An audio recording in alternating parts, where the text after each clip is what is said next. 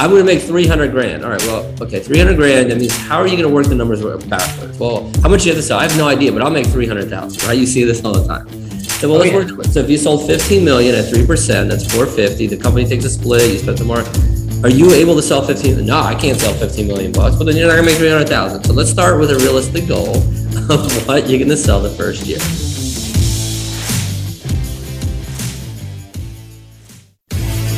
So the question is this How do most agents find the secrets to succeed in today's competitive real estate market, especially when the top agents are keeping those secrets to themselves? That's the question, and this podcast will give you the answer.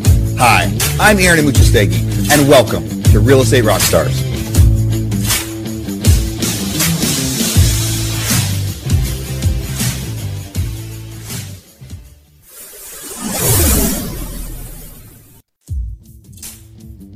Hey guys, this is Aaron Amuchastegui for a quick commercial break. And here is a paid advertisement from a guy whose voice you might recognize. Do you want to invest in real estate without all the work? I mean, like incredible returns, massive tax savings, one of the best inflation hedges of all time, without all those headaches that come with it? My name is Brandon Turner, a best selling real estate author with over a million copies of my book sold.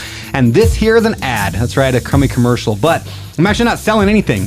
I'm offering something. You see, I run a real estate investment company we're called Open Door Capital, where we acquire what's called value add real estate nationwide to earn great returns for passive investors just like you. We've acquired hundreds of millions of dollars in mobile home parks and apartments, and we recently sold our first fund where we earned our investors over a 35% internal rate of return. And while our past performance is obviously no guarantee of future results, we do believe our track record speaks for itself. Best of all, we have an amazing deal right around the corner right now. So be sure to sign up for our email list at investwithodc.com to be notified when it's open for investment. That's investwithodc.com.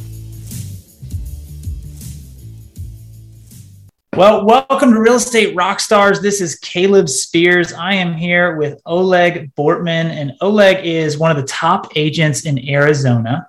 And he has a fascinating story. So, he was born originally in Ukraine and his family moved to the United States in 1979. They were seeking out the American dream.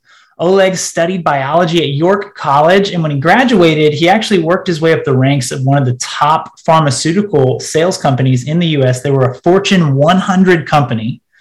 And uh, deep down, he said, You know, I like this, but I love real estate. So he made his first investment in 1999, quickly became captivated with real estate, with, with the profits that can be made, with the whole business aspect of it, expanded his own por- personal portfolio from New Jersey to Nevada and then on to Arizona, where he's based now. And uh, finally, in 2009, he said, You know, I'm, I'm making all these investments in real estate. I would love to give other people that opportunity. So he got licensed in 09 jumped into the business and has just been extremely successful ever since. Oleg, welcome to the show, sir. Caleb, thank you so much for having me and allowing me to share my story as well. Yeah, absolutely. So, so your family originally immigrated from Ukraine back in the 70s. What was that like? Yeah, so I was born in 75 in Kiev. At that time, it was still under the whole uh, portfolio of the USSR, so U- the Soviet Union um, it was it was kind of challenging. Uh, we were Jewish immigrants, and uh, America has opened their borders to us. It was only open until 1980, but Israel always took Jewish immigrants across the country, across the world, all the time. My parents were only focused to come to America. So my mom was 30, my father was 42. Uh, we came here in August, so I was about three and a half years old, and my sister was six. So we come to America in 79 we had to go through Austria and Italy, and uh, no one spoke any English. So imagine coming at my age right now, going to let's say Brazil, where they speak Portuguese, or go go to Spain, and I c- couldn't really assimilate myself with the language. Education levels for my parents were really off the charts. It was very different from what they were doing in in Ukraine. So they started off. Uh, my mom was a a seamstress making like a dollar an hour. My father was a sheet metal mechanic making a couple dollars an hour, all for the ability for my sister and I to to live and dream in the American dream. So it was, it was pretty pretty amazing. Um, I was very blessed. I, I, you know, raised in a family with incredible work ethic. So my parents worked two jobs, five, six, seven days a week. Um, we always had clothes on our back, you know, food on the table. I didn't know any difference. I played soccer growing up, competitive soccer. My father was a, a professional soccer player in, in, Soviet Union at the time, so um, I was always in competitive sports. Uh, I was always the smallest kid on the field. I was teased. I had a different name, spoke differently with a huge accent, um, which just made me stronger. And I just uh, I, I value and I thank my parents for giving us the opportunity. And they left their parents and all their families behind to make our my sister and my life so much better. Well, that's fantastic, and I'm guessing. So, so you mentioned it made you stronger to have to overcome some of those challenges in your life, growing up in, in kind of a different place, speaking a different language, and maybe not understanding all the cultural things going on around you. I'm guessing too having a father that was a professional athlete. I mean, that takes a certain level of discipline and work ethic. What have you learned from from him and, and how did that translate into your later life? Yeah, so yes. So two things. Obviously having a professional athlete as a father was one level. And then having a father that was born in the Soviet Union with the structure and uh, you know requirements at home was even a, a, whole different level. What it what it taught me was two things. Um, if you ever came in second place, you were the first loser. So uh, when I would play sports and I was like, Dad, you know, he came in second, goes, Well, you're the first loser. So winning was the only definition. So I hated to I hated to lose more than I loved to win. So, in order to do that, you had to work all the time and you always had to work harder than your neighbor, your sibling, your cousin, um, strangers. So we worked around. So our work ethic was at a whole different level.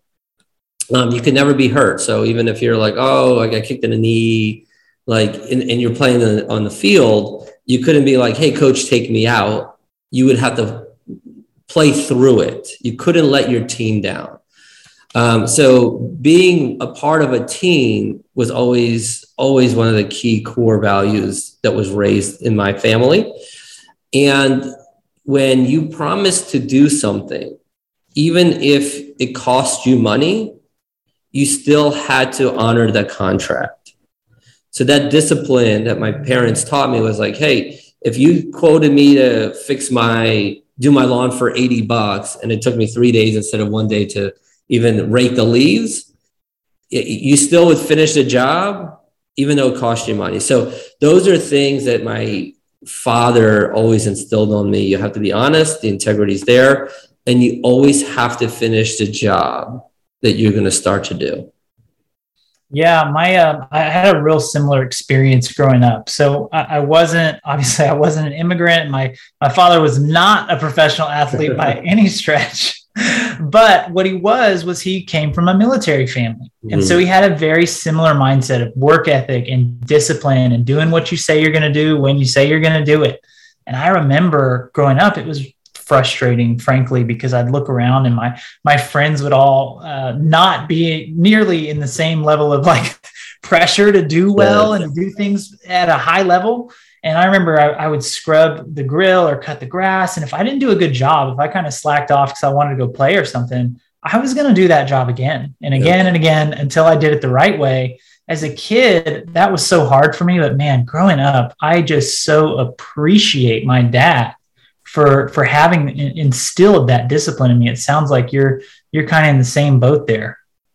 Absolutely, it's uh, and I think when you you even speak about your father who you know from the military and um, man i love all our men and women that uh, sacrificed for my freedoms because i wasn't born here my business partner actually tucker blaylock who's, in, who's a native of arizona he was a marine but i you know i i thank all the men and women for our freedoms and i think that's what attracted my business partner and i to come together in business is because of that work ethic that the military in a structure instills in people. And obviously, that's clearly why you're so successful as well in your career as, and so early in your career. It's just that we, we, we were ripped from a different cloth. Our parents taught us things that most most parents do not teach.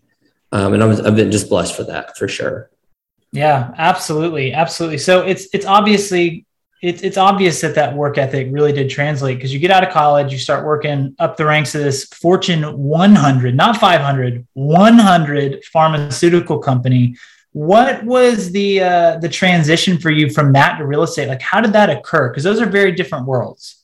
Yeah. So um, Abbott was amazing company I worked for. Uh, they taught me a lot. They spent a ton of money in training us. So I started off as a salesperson and then I got into management. But when I got into it and I started uh, my sales career, I think most realtors started somewhere like I did. I read a book that changed my life, the Robert Kiyosaki, Rich Dad, Poor Dad. So I was uh, in my mid 20s, I was making good money at a pharmaceutical company, living in New Jersey, which is very, very expensive. So New Jersey is kind of a rat race. No matter how much you make, you make 100 grand, you spend 120 you make 200,000, you spend 250 because Uncle Sam takes almost half of it anyway. So as you keep growing in your career, you're like, uh, this is not getting me too far. And I, and I thought I was a rock star in the first place. I'm like, I'm young, got a great job, pharmaceutical company. I'm going to retire in five years. My, you know, I made a hundred grand at the age of 25. I'm like, oh, a couple of years of this, I'm retiring. Clearly that, that, that's not how life works or how you pay for bills. So I read, hmm. read I read Rich Dad Poor Dad and the thing that always stuck in me is that, you know, instead of having your money, instead of you working for your money, have your money work for you.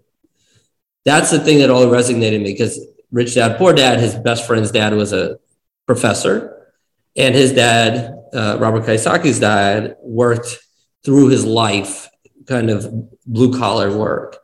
And he explained to me that when you start buying assets like real estate, you can then make your own career path. And when I was at Abbott, which was amazing, they would give me raises. I always felt I was worth more than what they paid me because the out outcome that I would produce for them as a salesman or a sales manager brought so much to the bottom line, but there was only a cap that they were willing to pay me. So that book triggered me to start investing in real estate. My first investment property I bought 99. Then I started buying into Vegas condos for like 60 or 70,000 in 2003. And every year I made a commitment. Every time I would get a bonus, I would buy two more properties. And that started my love, passion, and opening up my eyes that, my God, I can't believe I can buy a property and somebody can pay it off and make money for me while I'm still doing another career. I'm like, this is unbelievable. Only in America can this be done. Yeah. Oh my gosh, that's so good. I so Rich Dad Poor Dad. I absolutely love that book. Um, there's a follow up book to it called Cash Flow Quadrant. Have you read that one? No, I have not. Highly, highly recommend it. It's the same author, uh, Robert Kiyosaki, but Cash Flow Quadrant is kind of Rich Dad Poor Dad on steroids. It's he, he breaks down the nuts and bolts of that. What you're talking about, your assets versus your liabilities. Where's your cash coming in from? Where's it going out to? A lot of us think uh, certain things that appear like assets on paper, we think they're assets, but they're actually liabilities.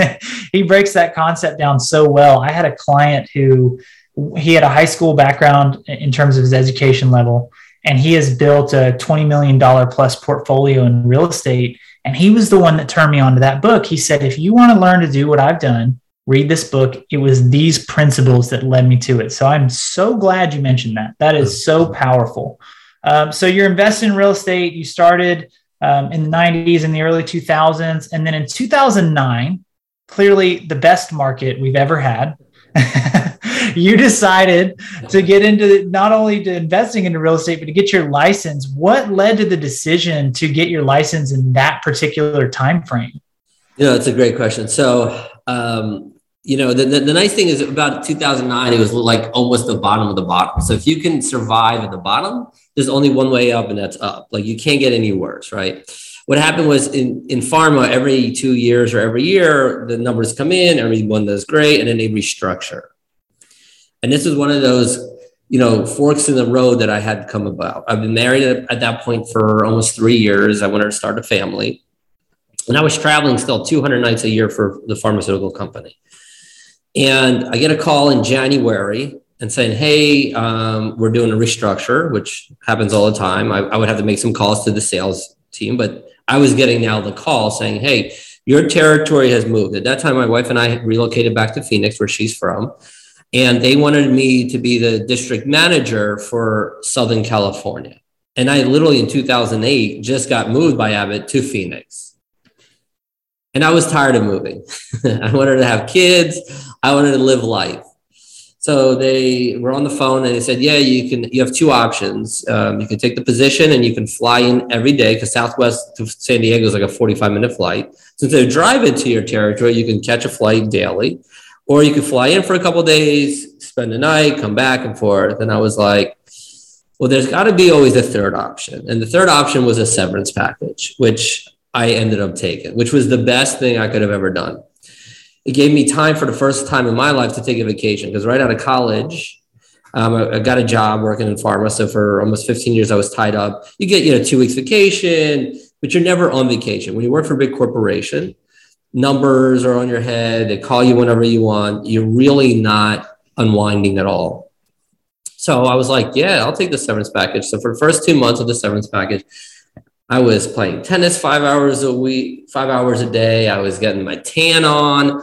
I was I was living the life. And my wife was like, "Hey, how long are you going to do this?" I said, "Well, I said this is the first time in my life I'm getting a vacation, and I'm getting paid to do it."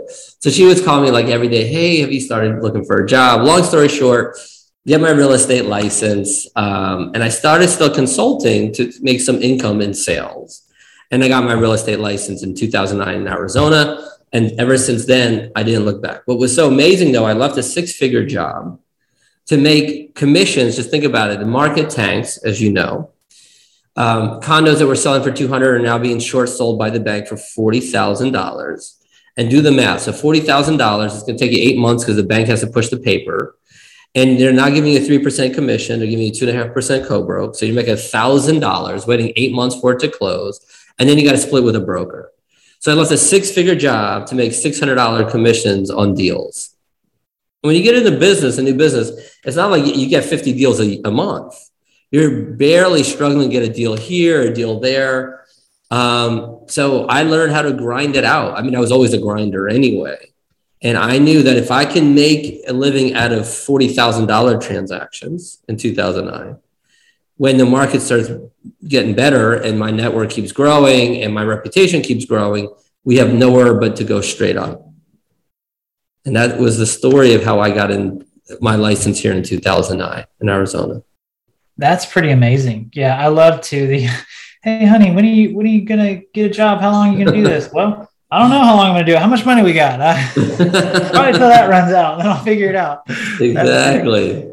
Uh, so so you started out so so my brother who, who's one of the top agents in the country I mean he's done over a billion dollars in sales he's 30 years old he started in the same market he got licensed in 08 now he sell his average sales price is probably five million dollars but he started out with rat infested trailers and foreclosures for 40 grand. Same very similar story. And he really credits that with giving him the not only the work ethic to really be able to like you said grind through some of these tough times that we inevitably face in our industry but also it gave him the focus of like i don't want to do this market segment forever. I, I know what i want to be. I know what i want to do and it's the high end Correct. Your business has obviously taken a transition towards the high end as well as you've grown.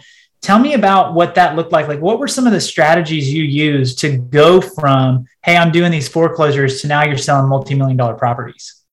Yeah. So we niched ourselves. So I grew up on the East Coast working for a pharmaceutical company.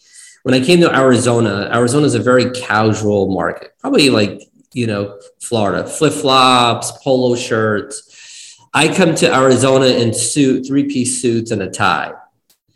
So as I was showing clients houses and they're looking at a million or two million dollar home, you, I didn't know if that was the owner opening up at the door or the realtor. My clients were shocked, like, who is this in flip flops or Birkenstocks and, and shorts showing a two or three million dollar house? So what I felt this market was missing was a level of professionalism for both clients and sellers, the buyers and sellers. So I kept, I still to this day, I wear a suit. So I've been licensed in 09 and, you know, it was 108 degrees yesterday or 114 degrees. I still wear a full suit, tie, shirt to go to work. And my business partner was a local and he was very casual. And, but we decided to create a team called the suits. That's what before the movie, the TV show hit. But we, we came up with the suits. And that helped us differentiate ourselves into a market that, that was very casual. And then we hung our license with an office. This was really a, a game changer for us. So, um, for those that are familiar with uh, Phoenix, Arizona, there's a one of the oldest historic hotels called the Arizona Biltmore Hotel. That was a Frank Lloyd Wright inspired hotel. It was built in 1929. And there was a broker in there that had an office in the lobby of the hotel. So after I got my license, I found this office, I interviewed, and she hired me. And you know you're in there with business professionals they have 700 rooms so you have corporate meetings all the time. But the hotel is surrounded with 23 different subdivisions for really secondary market. So people buying secondary homes kind of like you mentioned there's a huge demand for where you're at. And in 2009 those homes were probably worth you know anywhere from on a low end 400 um, to a couple million dollars. But before the market crash, there was, you know, one and a half to $10 million, $12 million estates. So I niched myself in this brokerage that had an office in the Biltmore Hotel that long term meant what I wanted to do is work that luxury home market.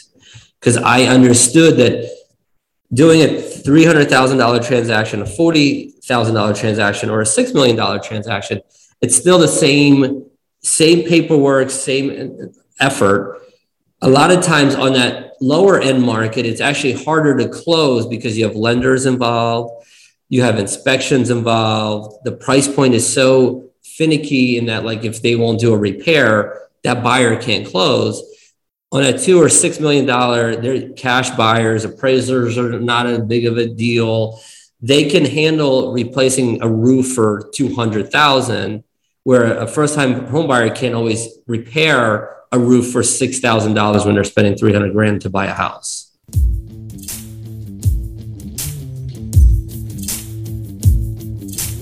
Hey, real estate rock stars. This is Aaron Amuchastegui, and I'm interrupting myself to bring you this commercial break from one of our sponsors. There's somebody I've been looking at for a long time, and when they reached out to me, I said, Yes, we have to be able to do this deal. So that sponsor is Follow Up Boss. There's a lot of superstars out there that use Follow Up Boss. What's your favorite CRM?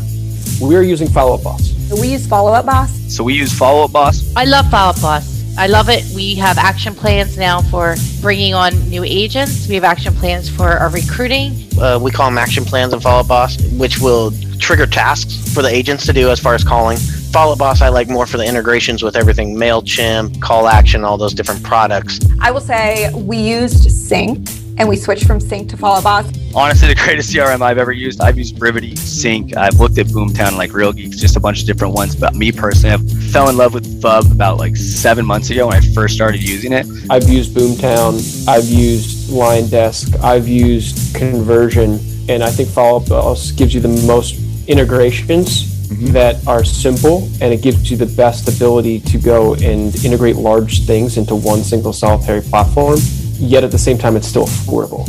I do like Follow Up Boss better just because it you can text from the app and things like that. It's just a little more convenient for me.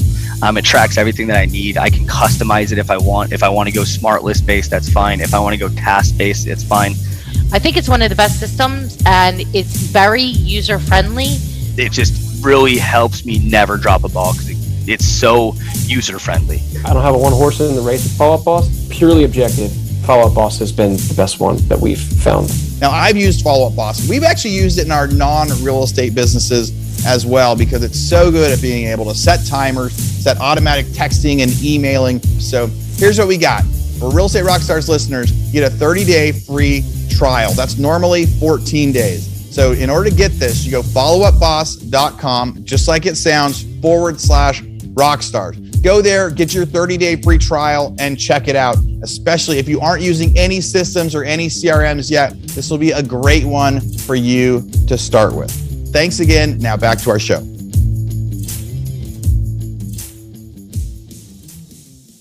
Yeah, absolutely. I well, okay. So you said a couple of things that I think are brilliant. So number one, in a market where everyone is fairly casual, you dressed for the job you wanted you dress for the perception of luxury, even though that may not have been what you were working initially. Yep. And then you went out of your way to position yourself in an environment where you'd be able to rub elbows and meet people that had the means to buy and sell the properties you wanted to, to eventually buy and sell. I, I'm similar in the sense that most of the appointments I go on, I, I wish it was every appointment like you. I'm trying to get better at it. But most of the appointments I go on, I will wear a suit jacket and a nice button up. And in our market, it's the same way. You'll have flip flops and shorts and a t shirt, and that's that's your luxury agent. I really do believe it sets you apart in someone's mind when you dress up to the standard of the homes and the clients that you're working with. And I think too that that's key to be in and around those people so that as you're sharpening your axe, as you're doing the paperwork, you're getting better at the process. All of a sudden, you might get some of these nuggets about a deal coming on market or something, and you can speak with confidence about the real estate market, about the process of buying and selling to these individuals and gain their trust. So uh, you you had an excellent strategy. I love that. Thank you. Thank you. And again, it's a lot of, you know, when I was at pharma, they taught, they spent a ton, tons of money on developing us and I've and then reading the book and seeing, I, I think as a also as an immigrant, I look at every day that it's a it's a gift from God. Like every day I wake up on my own and I can see my wife and my kids. It's another present the man upstairs gave me. And I want to utilize every single because I I have no idea. I'm in my mid 40s. I don't know if I'm going to live till 47 or if I'm going to live till 99. I'm not going to say 100, but let's say 99. But every day that I have, I cherish like it could be my last. And I want to learn something, meet somebody new, and maybe impact their life the way God has given the ability for people to impact my life. So that's just my mindset. I'm I just love life and uh, I love every opportunity. I, I get calls. I'm, I'm, sure you do too, Caleb. Being a you know creating your own team, I get calls. So my business partner and I, we own the brokerage now, and I get calls from bro- other brokers that hey, I just want to have a lunch meeting.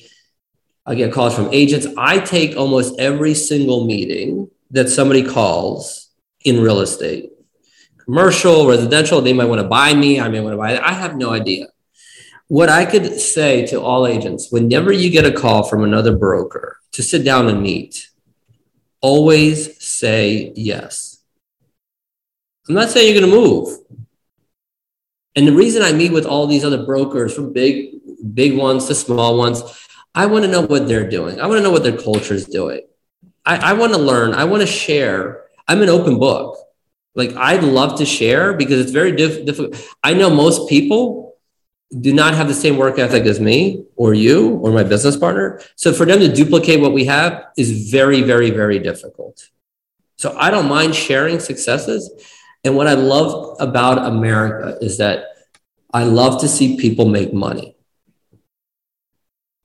You can you could be broke today, you could be a billionaire tomorrow, and broke two days later, and a week later be another billionaire. This is the only country that allows that kind of success because the network is huge, and if you have the work ethic, you can make that successful in any platform.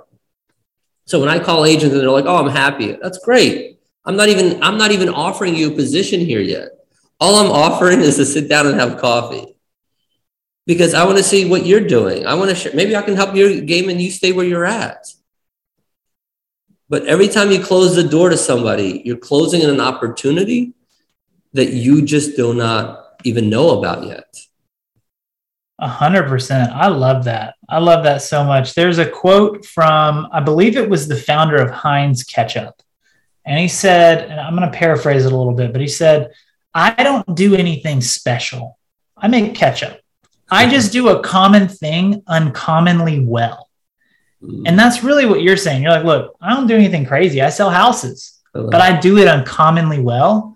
And therefore, I believe so much in what I'm doing. I'm not threatened that you're going to steal my secrets. There are no secrets. I'm happy to help you. I'm happy to help your business, and uh, and we'll learn and grow together. And that's I feel the exact same way. Whenever I, have met agents before, they like they wrap their arms around what's theirs and they're like, "Don't come near it. This is mine. This is my market territory. This is my whatever. You know, this is my process." I'm like, "There's enough to go around.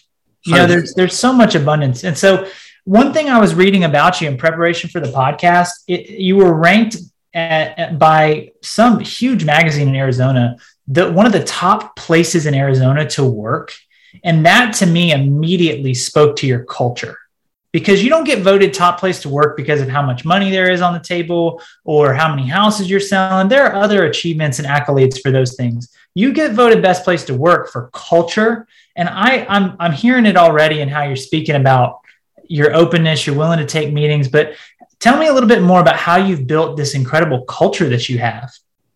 Yeah. So when we hire, the first thing we look for is culture. So we try to treat everybody like family here. So we have five full-time staff that support uh, our business. So we have a director of operations, we have a director of marketing, transaction coordinating in-house, graphic designer, designated broker. All of our employees, not the agent, but all our employees have health benefits and a 401k. So wow. think about it, on a small business model like we have created, the reason our people stay is because we try to share our growth with them. Um, so culture is the number one thing. We interview agents all the time, and we want to make sure that they will treat every single person with the same level of respect as we treat them.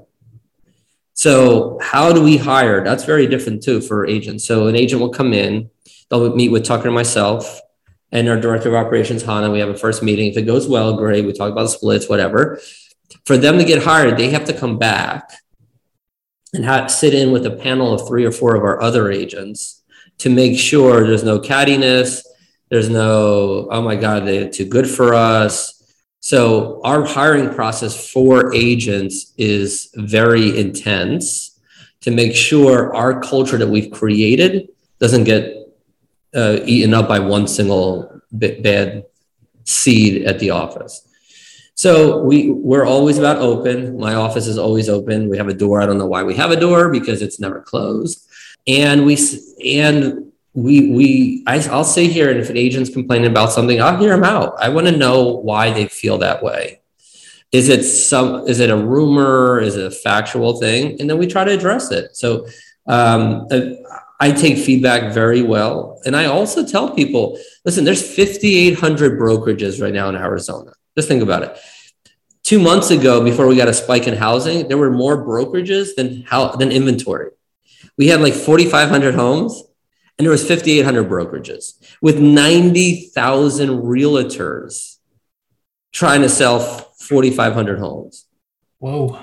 It's insane. It, the, the, the, the numbers just do not pan out. So I tell people, this is what we do. I don't have a work life balance, but I want you to have a work life balance. And we will create that environment for you. But this is what I chose to do. So that's why we have a graphic designer because I'm good at sales, I'm awful at marketing.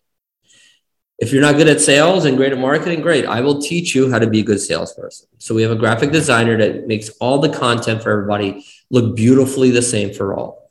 We have a transaction coordinator because paperwork takes a lot of time. So we have made a culture here that all you have to do is interact with your network and prospect. Who doesn't want to sign up for that? Yes, we're the, so we're very similar. So we have a PR person who handles a bunch of our, our marketing stuff and our organic um, placements and different publications.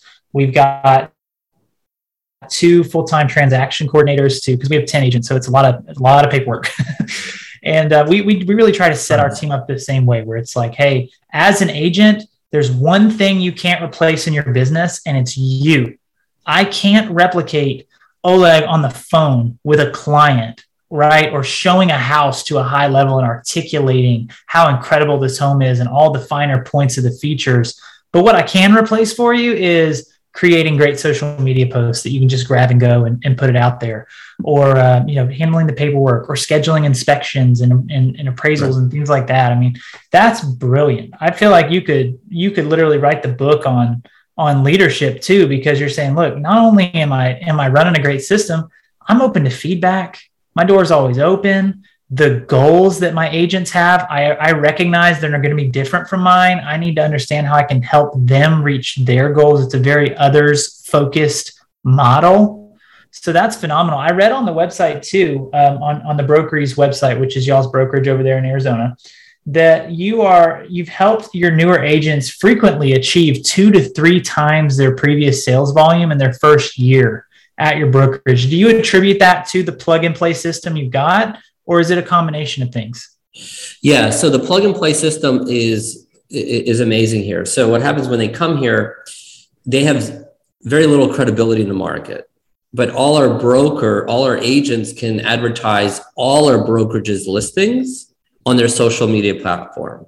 So we're as open as we are, we share all the new listings, so they instantly get credibility on the the the PR portion of it. The other thing that we hold very close to our chest and we're very proud of is the mentorship here. So I coach.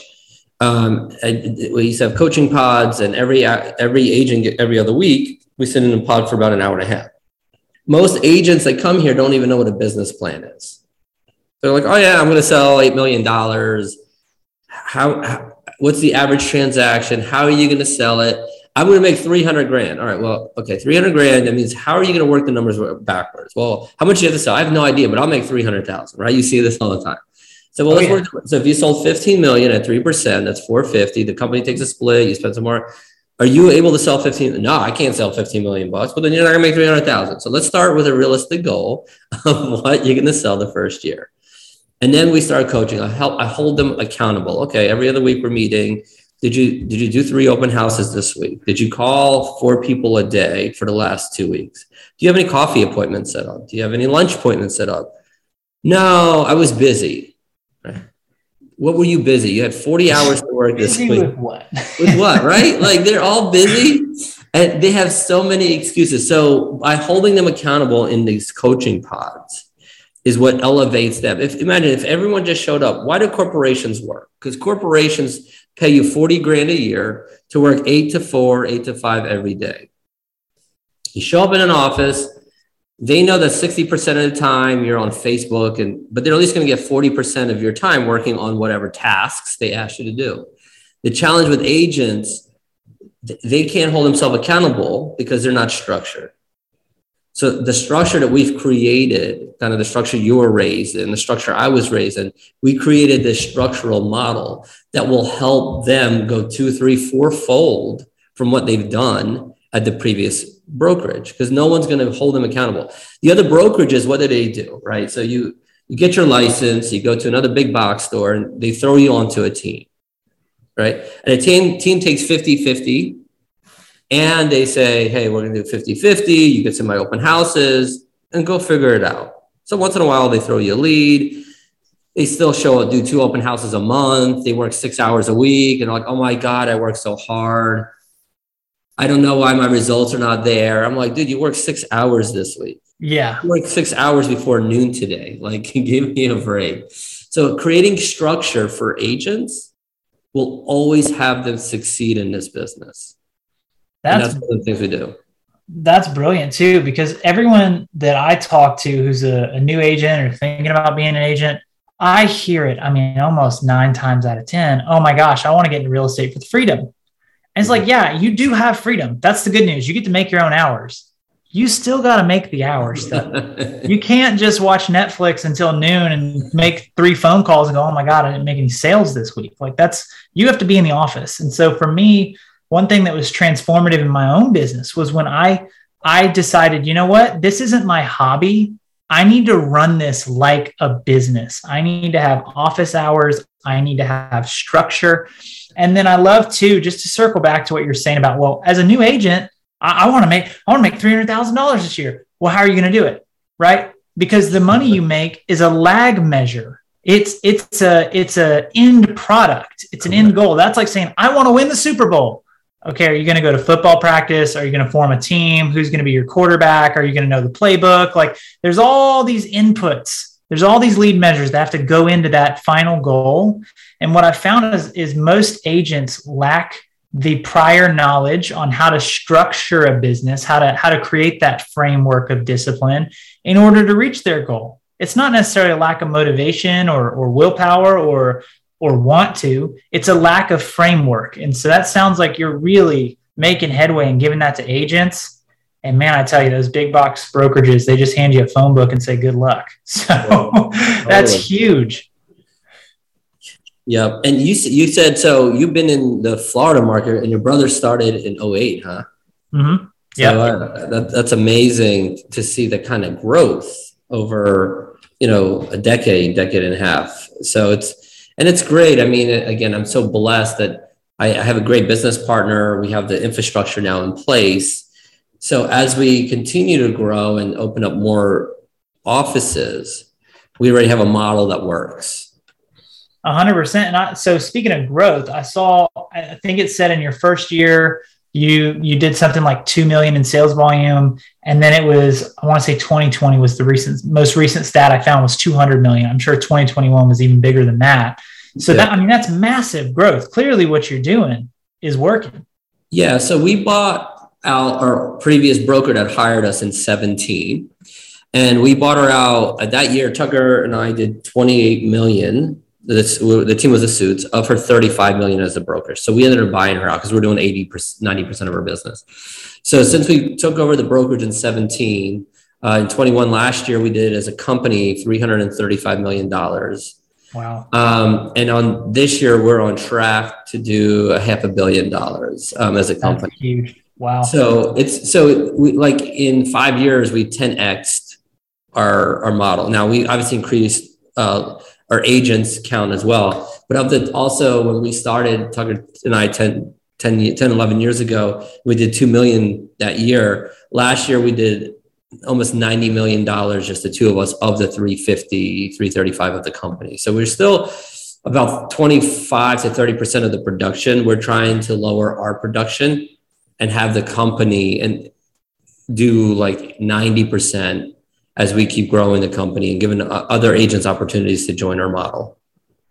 That's fantastic. We're um, we're slowly but surely working towards the same goals on our end because you know it's it's great to uh, to have a high personal sales volume, but there is such a satisfaction. And this was we were talking before the podcast, and you were just you were saying the same thing. You love watching other people succeed and make money and grow and achieve their family's goals, and I just love that. I love how it, it truly seems like your focus is on others and you're reaping the rewards naturally and i think that's totally. that's how business should be right like that's beautiful agreed, agreed. i agree you know I'll, i have to ask you a quick question Caleb. so as you as you have guys grown an incredible business as well and you see agents that came over doing let's say five a million bucks or five million bucks it doesn't matter but now they're triple three four five fold how often do you get pushed back to like, oh, I think my splits are too high?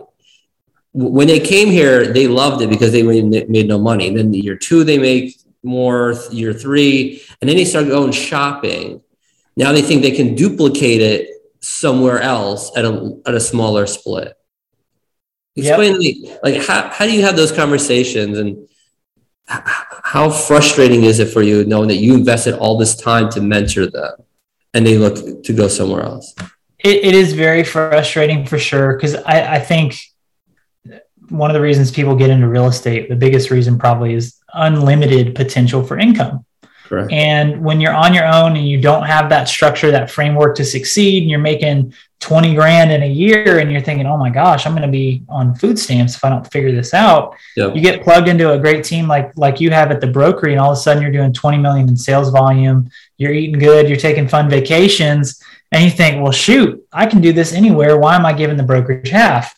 Um, and, and to some degree, I I get it. I get that as you grow, you want the chance to earn a promotion essentially over time. You know, and that and that makes sense to me in the sense of if I have a really tenured agent who's doing a huge amount of volume, I don't have to put in a ton of input anymore into their business because they're really self-sufficient. They get, they're getting a lot of referrals and their, you know, their clients are their clients. That guy probably should get paid a little more than the person that is brand new or has very little experience. And I'm having to really input a lot of time into coaching them and building their business. So what we have recently switched to is a graduated split structure based on production. So our so you basically bump up in your split as you produce throughout the year. And then in a calendar year, our more tenured agents will reset to a higher base level than our brand new agents. And so they get rewarded. And, and what that's done for us is have the ability to retain this top talent that we've helped to build and, and, and, be able to profit together in the long run rather than having this adversarial relationship of, I want more money. Well, so do I. Let's, you know, now it's like, hey, as you produce, you're rewarded for that and you feel grateful for that. And you get to utilize our brand name that we've built because there is something, there's a synergy that happens that I think a lot of top agents on a team miss out on recognizing there's a real synergy in having something like Spears Group or the brokery behind your name oh. and your own skill set. Those two things, it's like an exponent. It takes the number you're at and just multiplies it by double. And so I want to retain that talent and we try to pay them accordingly on a, on a graduated split. That's a great idea. I appreciate you sharing sharing your successes on retaining the top talent. That's excellent. Hey guys, this is Aaron Amuchastegui for another quick commercial break. But this is something a lot of you guys have been asking about. When we had our mastermind in May, we had a lot of people ask us about coaching, about how can we continue this process because so many of the people, so many of you guys out there listening to the podcast, you don't have resources where you are. You don't have other people nearby that can be mentors for you, that you can bounce ideas off of.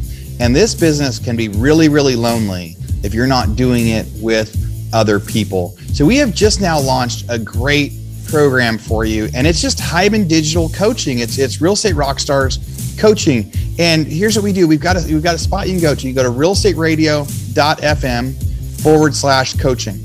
We have individual one-on-one coaching where if you sign up, we match you up with a coach and we figure out like who's going to be the best coach for you for a couple calls a month. It's not that much money. It's I think it's going to be 950 bucks a couple calls a month with a coach that's been where you're going and they're going to try to help you. And then we also have group coaching for a lot less where you can sign up and you can get in group coaching with groups of 10 and we can do calls every couple weeks uh, with different people that'll guide you through that process. So if you've been getting a lot from this mastermind, but you think you would get a little bit more for some one-on-one coaching from somebody who is has been exceeding in real estate, go to realestateradio.fm forward slash coaching.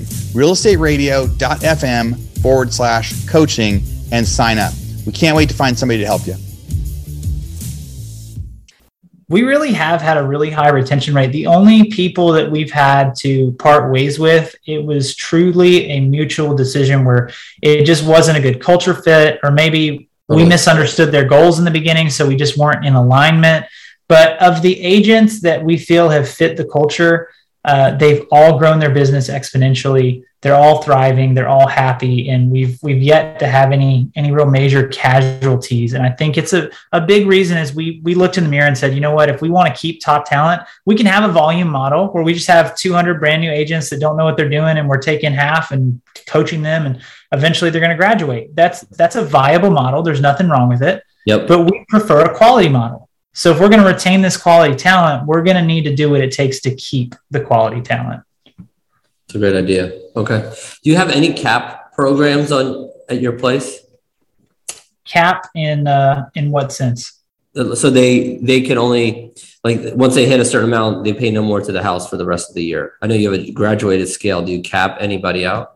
We we typically cap at 75 25 as the maximum because we're still covering a lot of overhead and we, gotcha. we feel like you know if, if there's a producer that's really producing that high of a level they're essentially paying us a referral fee at that point to leverage the brand name and we're covering some of their overhead and they're just going out and running their business gotcha. you know and also being good culture people being good fits helping the younger agents along and you know there, there's a whole there's a whole um, a fuller picture to that than just their production, right? We want people that are are truly great for our business in in all facets and we want to reward them for that and retain them with that but no we don't ever get to a hundred zero because we we cover overhead we cover some expenses like marketing we've got those transaction coordinators so yep. we have some salaries we got to cover and and you know there's there's a mutual a mutual benefit there That's it. yep okay very cool well, I appreciate your time, Oleg. It has been such a pleasure, sir. Where can people find you when they've got those Arizona referrals? Yeah, so uh, Oleg Bortman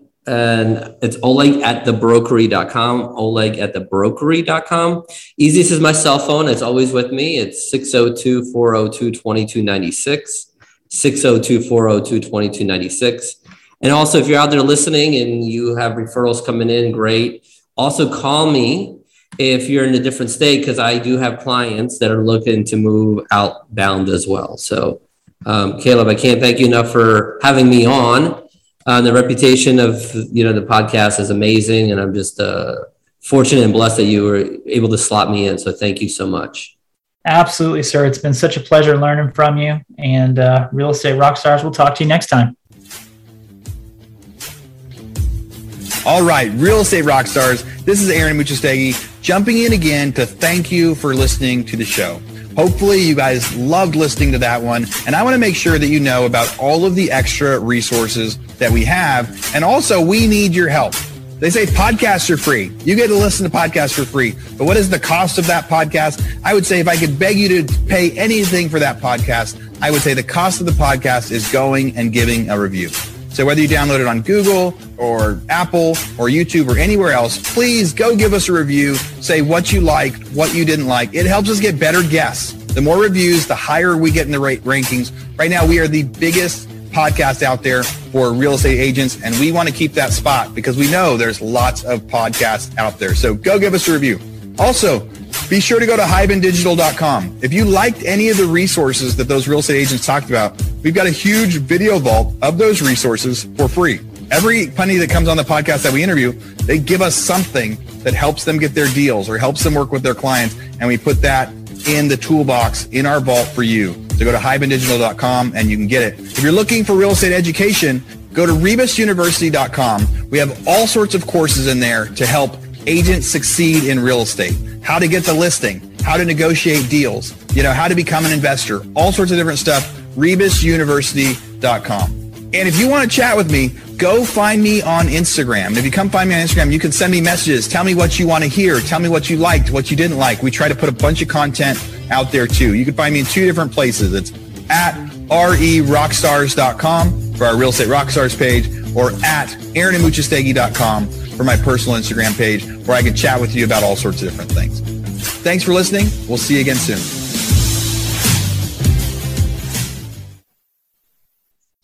This podcast is a part of the C Suite Radio Network. For more top business podcasts, visit c-suiteradio.com.